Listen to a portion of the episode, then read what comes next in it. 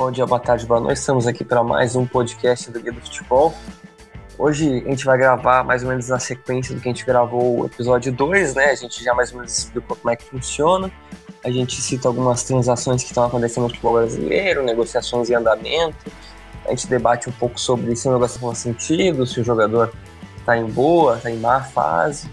Mas enfim, sem mais delongas, chamar meu amigo Vitor Emanuel para a gente conversar aqui um pouco sobre algumas especulações que saíram desde a sexta-feira, que foi o nosso último podcast. Boa noite, Vitor. Boa noite, Rodrigo. Bom dia, boa tarde, boa noite a todos. Vou falar um pouquinho dessas novidades que tivemos aí nesses últimos dias. Tem jogador bom saindo do futebol brasileiro, tem jogador bom chegando. Temos algumas coisas para comentar. Vamos lá, Vitor.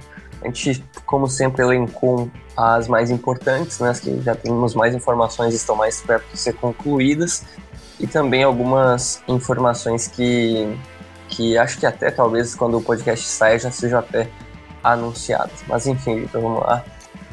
Primeira, primeira coisa, Vitor Cantilha no Corinthians, aparentemente tá tudo certo. A informação é do Bruno Cassucci do Globoesporte.com. Aparentemente o jogador colombiano tá chegando no Corinthians por 3 milhões de dólares, venceu a concorrente Atlético Paranaense e tá chegando ao clube. O que, que tu acha, Vitor, que agora a gente está acompanhando mais futebol sul-americano para fazer a thread, tu acha que é um bom nome? Fez um bom campeonato colombiano? Tu acha que agrega nesse meio campo corintiano? Cara, baita reforço, tá? Baita reforço. O Cantillo, um ótimo jogador. Fez a temporada 2019 sensacional. É, um, tá vindo por um valor até ok, um cara que tem 26 anos ainda, então ainda tem muito ainda a evoluir. É, se você pensar ainda que o Corinthians tem hoje Gabriel, que é um bom volante, e o Ralph, que já não é mais o mesmo, e o Júnior que saiu, que saiu do time, além de ser um bom reforço, é um, é um, é um acréscimo tremendo comparado ao que tinha. Então o Corinthians que já trouxe o, o, o Luan, o Corinthians que tem um Bocelli, tem um Pedrinho, é, um, uma defesa um tanto quanto sólida com o Gil, Fagner e Cássio, é, é um reforço sensacional para reforçar o meio de campo, para dar um pouco mais de sustentação. E é um cara que cria muita chance, que tem um passe sensacional. É, eu acho que o, o Vitor Cantillo, para mim, se fechar pelo esse valor de 3 milhões de dólares, que não é uma coisa muito alta, você pensar que vai dar uns 12 milhões de reais, é um valor ok. Para mim, uma, uma contratação sensacional do Corinthians. É claro que 12 milhões de reais não é pouca coisa, mas se a gente for considerar que o Corinthians está pagando isso no jogador que com certeza vai ser titular da equipe, né? Um jogador, por exemplo, o Ângelo Arauz, né, que jogou ali no Corinthians por pouco tempo, foi emprestado, custou 4 milhões de euros, né? 4, 400 milhões de euros. Claro que estava bem na Laú, não deu certo, mas mesmo assim, o Cantillo é um jogador mais pronto, né? um jogador que, que vai repor a saída do Júnior Urso, né, que tá fechado com o Orlando City, e, e agora vai ajudar a liberar o Sornosa para o LDU. E isso é muito interessante porque apesar do Corinthians gastar um dinheiro para trazer ele, vai, vai conseguir lucrar com o Júnior Urso, vai tirar a folha salarial ele e o Sornosa, né? Porque o Sornosa vai ele reduziu o salário dele para jogar, para voltar para o Equador, então parece que foi uma, uma boa jogada do Corinthians nessa que também vai ter o Matheus Dias provavelmente emprestado para o Bragantino, né? Então, com a falta de opções, é um excelente acréscimo, né? E ainda mais é, que é um jogador extremamente concorrido, né? Exatamente, se a gente pensar que com esses valores de jogadores aí que são de salários de Júnior Urso, do Sornosa e do Matheus Jesus, é, o Corinthians praticamente vai economizar é, quase metade ou uns 4 milhões de reais em comparação do, do salário do Vitor Cantígio, né? Então, se você, o, o Júnior Urso vem da China, então provavelmente vem com um salário um pouco mais alto. O Sornosa já estava no Brasil, então é um salário que que já era, bem, já era maior em relação ao, ao Vitor na Colômbia, provavelmente deve ter recebido um acréscimo. Então, o Corinthians vai economizar um, um bom valor é, de folha salarial liberando esses jogadores. E que pode, no, no, longo prazo, praticamente sanar o valor que foi pago pelo, pelo Victor Cantillo e vai melhorar muito a posição, né? Sem então, dúvida. Até por conta desses negócios, desses negócios paralelos aí, eu acho um, um baita negócio pro Corinthians. É, o Corinthians está se reforçando bem, né? Depois a gente vai falar mais do nome do Corinthians, que provavelmente está chegando para a lateral. Mas, enfim, a outra, o outro negócio é uma saída para o futebol colombiano, justamente para o próprio Junior Barranquilha, que é o Bora. O Bora, maior contratação da história do Palmeiras em questão do valor, né? Foi praticamente com o que o Palmeiras tinha que pagar no total, chegaria em 40 e poucos milhões. O Palmeiras pagou 30. Então agora o Borja está voltando por empréstimo com algumas cláusulas que podem fazer a contratação até o final do ano se tornar definitiva, né? É, o Palmeiras conseguiu se livrar de um, de um problema, né? Que virou o Borja. É, infelizmente, para o, para o Palmeiras, o cara não conseguiu ser nem metade do que ele, que ele se provou no Atlético Nacional. Apesar de que me pareceu, na época, muito, muito precoce ah, o valor que o Palmeiras pagou num cara que fez realmente um ano de 2017, se não me engano, 16, né? Isso, Sensacional. Isso. Mas, assim, é, era a primeira grande temporada dele na carreira. Ele passou, foi pra Europa, bateu e voltou, nunca tinha feito nada parecido na carreira. Então foi um pouco precoce o que o Palmeiras fez. Não é um jogador para 14 milhões de dólares, 12 milhões de dólares mais ou menos que o Palmeiras gastou nele. Mas eu acho que é um jogador também que foi que as críticas dele foram exageradas. Ele entregou artilharia de Libertadores, teve alguns momentos bons, mas assim, não tinha mais clima. Acho que cabia muito o estilo de futebol brasileiro, mas acho que ele provavelmente deve ter preferido voltar para a Colômbia, acho que é o time, dizer que é o time de coração dele também. Então foi um, foi um bom negócio, talvez, é, devido ao que se apresentava, né? Teria que aceitar o prejuízo de qualquer forma, então, mas pelo menos dar amenizada. E vai se livrar de um peso, né? Agora falta, falta outro travante para o Palmeiras se livrar. Mas acho que é, se de iniciar o ano sem esse peso de 40 milhões de reais aí no elenco, acho que já é, uma, já é um alívio para o Palmeiras. É, a contratação foi bem precoce, né? Se a gente considerar que ele não tinha ido bem no Livorno, né? Ele jogou muito pouco. Aí até no Santa Fé também não tinha tido muito destaque. Ele voltou pro Cortuluá. Aí sim, ele tinha uma média de mais ou menos um gol por jogo. A Atlético Nacional foi bem né, na campanha do título da Libertadores, só que aí, realmente o valor ficou extremamente inflacionado. Foi quando o Guerra veio junto pro Palmeiras. E aí o Atlético Nacional queria vender ele pro futebol europeu, acabou não conseguindo, ele foi pro Palmeiras. E claramente não se tornou o que as pessoas esperavam, né? Marcou no total 36 gols nessa passagem dele em três temporadas. Não é um número muito bom, né? Se a gente for parar para analisar mas é uma economia de 8 milhões que o Palmeiras vai ter em um modo de negociação bem, bem diferente. Assim. O, Palmeiras, o Palmeiras vai lucrar no começo um milhão de dólares, que dá mais ou menos 4 milhões de reais, pelo empréstimo. Aí o Palmeiras não vai pagar nenhum salário dele, né? O salário dele vai ser pago integralmente pelo Junior Barranquilha. Tem uma cláusula no contrato também que o Junior ganharia, uma, ganharia valor de vitrine mas se o Palmeiras tiver uma proposta por ele da Europa, ou alguma, alguma proposta vantajosa, seja da China, da Arábia, o Palmeiras pode negociar ele em definitivo e o Júnior não tem nada para fazer. Ele vai ter uma parcela da venda, mas um valor inexpressivo.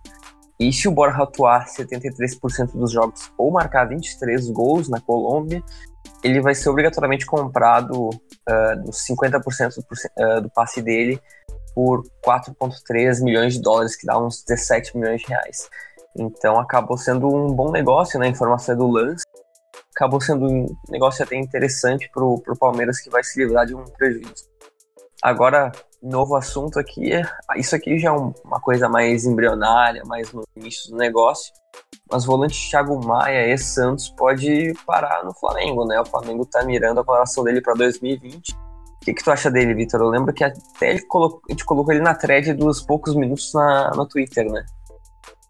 É, ele tá muito sem espaço no, no Lille.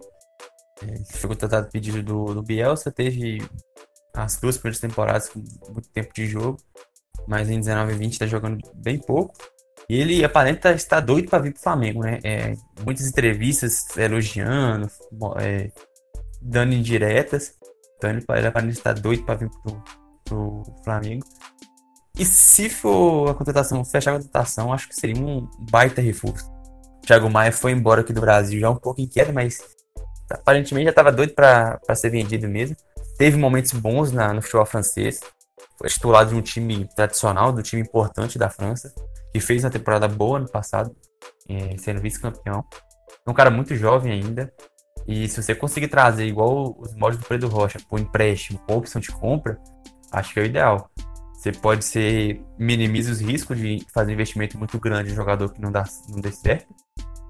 E basicamente tem muita coisa a perder. Você já tem um, um, uma dupla de volantes ali um, é, mais consolidada, mas o Thiago Maia se forma no que pode apresentar é, um, é uma evolução muito grande em relação ao Ilharão, por exemplo. É, então, exatamente. Pelo, pelo que ele se mostra disposto a, vir para o Flamengo. O Flamengo precisa de um, de um volante, porque o Pires Ramalho provavelmente não fica. O Arão, por mais que tenha terminado a temporada bem, você vê que ele é o ponto fraco do time. Ele, ele foi mal na, no jogo da, da Libertadores. Teve momentos que deu, que deu um pouco de medo na torcida no, no Mundial. Então, assim, jogos mais importantes, jogos que exigem mais, acaba mostrando que é um pouco mais limitado, que é bem mais limitado que o resto do timaço do Flamengo. Então, acho que o Thiago Maia seria uma evolução extremamente interessante para o Flamengo. Não, o Thiago Maia é um cara que já jogou na seleção brasileira sub-23, sub-20. Campeão olímpico.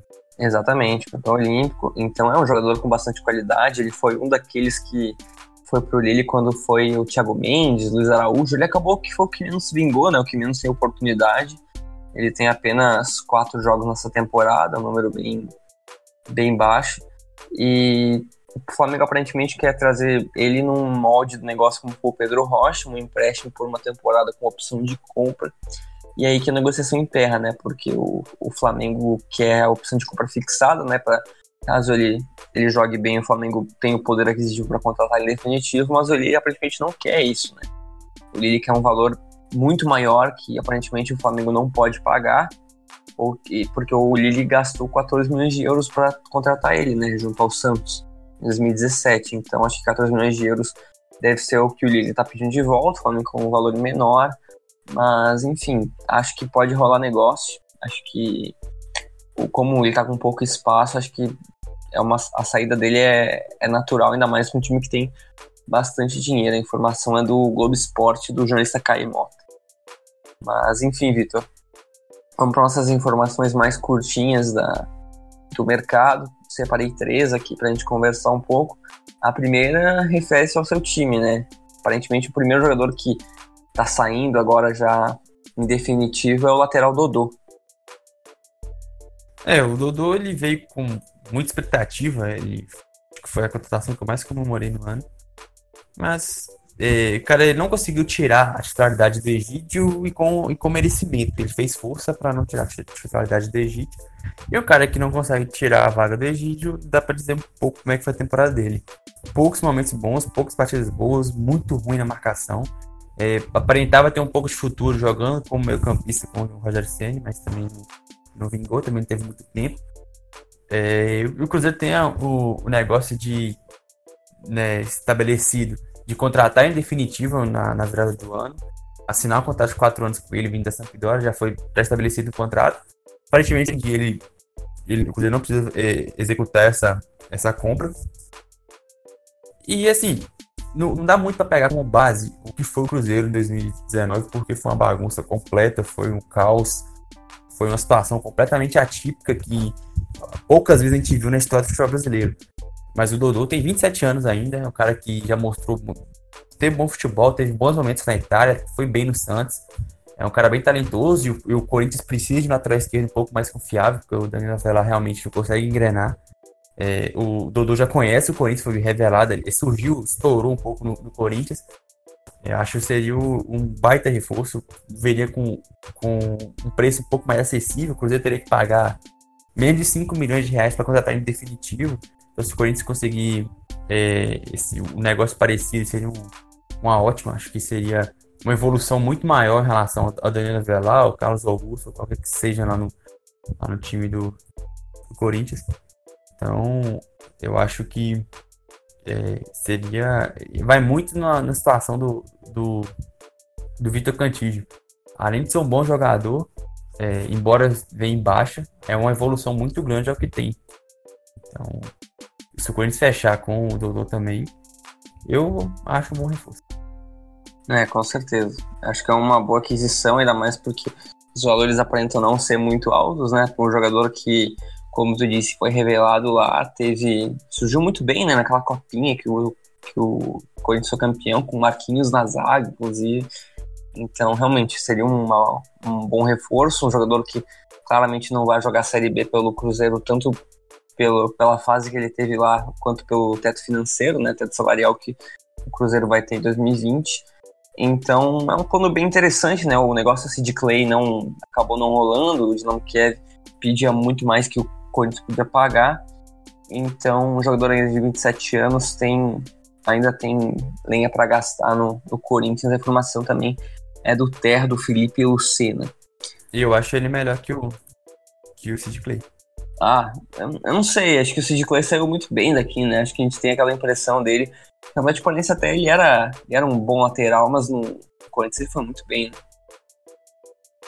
Pouco tempo, né, também. É, pouco tempo. Mas, enfim. Agora vamos para uma proposta totalmente inusitada, né? Do Almeria. Ofereceu 5 milhões de euros pelo Scarpa. O Palmeiras recusou, ofereceu 6, recusou. Ofereceu 7, agora o Palmeiras está realmente avaliando na, na venda dele, né? Jogador de 25 anos que esse sim me decepcionou. Achei que ia jogar muito mais, claro que tem todo aquele embrólio, mas achei que ia ser uma das grandes peças do Palmeiras. É, o o Scarpa teve aquele problema, aquela polêmica muito grande com o Fluminense. Teve alguns momentos, foi titular em boa parte do ano pelo, pelo Palmeiras. Eu acho ele um jogador muito diferenciado, meu campista que a gente não tem no futebol brasileiro, um cara que joga pelo lado, arma bastante. Ele tem um estilo um pouco parecido em questão de, de um meio campista aberto do Everton Ribeiro, apesar das, das características serem um pouco diferentes. Ele é mais, ele é mais goleador e menos técnico, etc. Mas o, o Scarpa é um cara que me agrada muito, mas realmente não virou, até pelo desempenho muito ruim do Palmeiras esse ano. Ano passado ele teve poucas chances. Teve, se eu não me engano, ele lesionou também em algum momento. É, 7 milhões de euros por um cara que não, que não, não correspondeu. Um cara que tem seus 25 anos, não é velho, mas também já não é um moleque de 21, 22.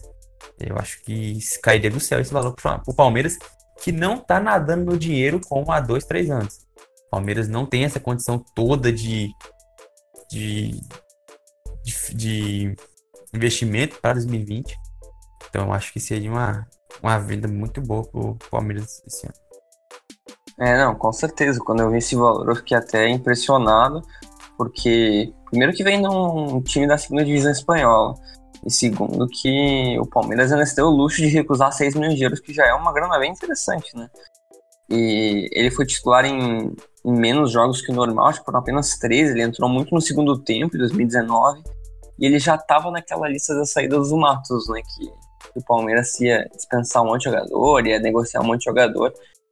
E ele estava nessa lista, então aparentemente não é um nome que agrada internamente.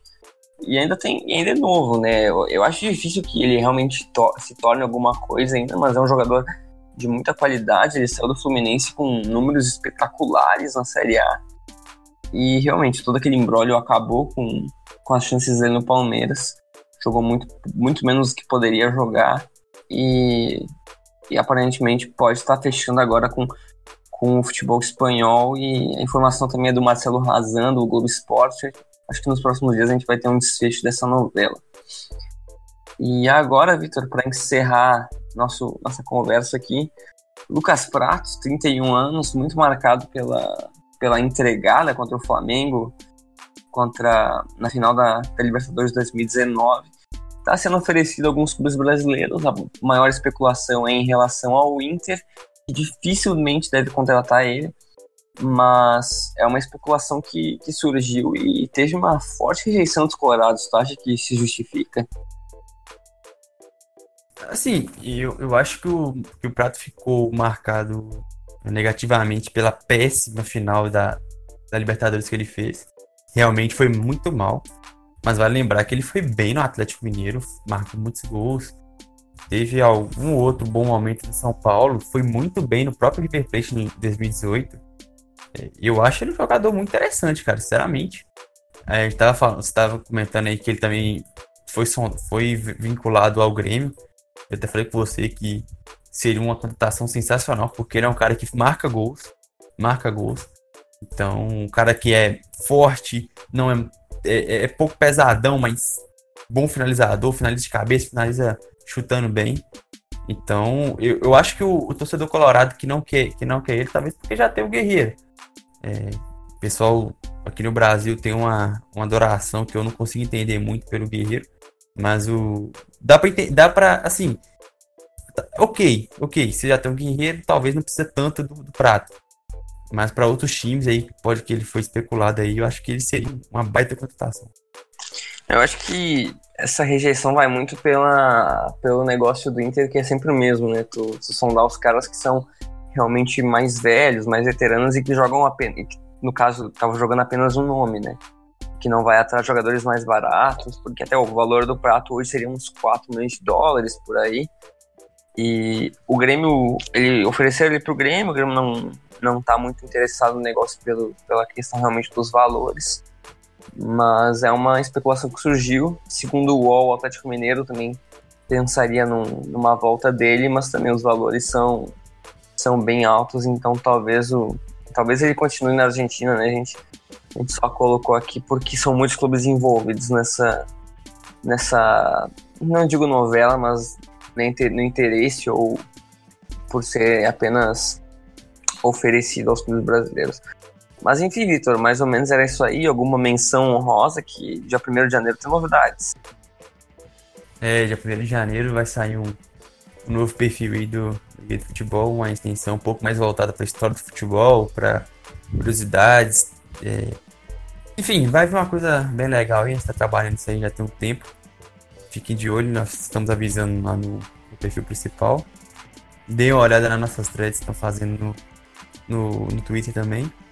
E é isso. Desejar um feliz ano novo para todos. Agradecer a todos que ouviram o podcast durante esse ano, praticamente o ano todo gravando. Acho que foi um bom ano de estreia, estreia pra gente. E que 2020 seja, seja bem melhor. Então é isso. Obrigado a todos que ouviram até aqui e até a próxima. Foi um ano bem, bem intenso. A gente começou a gravar acho que no final de fevereiro, acho que postou em comecinho de março. Então foram muitos programas. Acho que a gente passou de 40 e poucos, pelo, pela minha contagem. A gente gravou aqui, gravou quando eu tava viajando, gravou quando o Victor tava viajando, gravou em todas as situações possíveis. Gravou em estacionamento, gravou em escada, gravou em todas as ocasiões possíveis e agora numa nova série que a gente espera que obtenha sucesso também.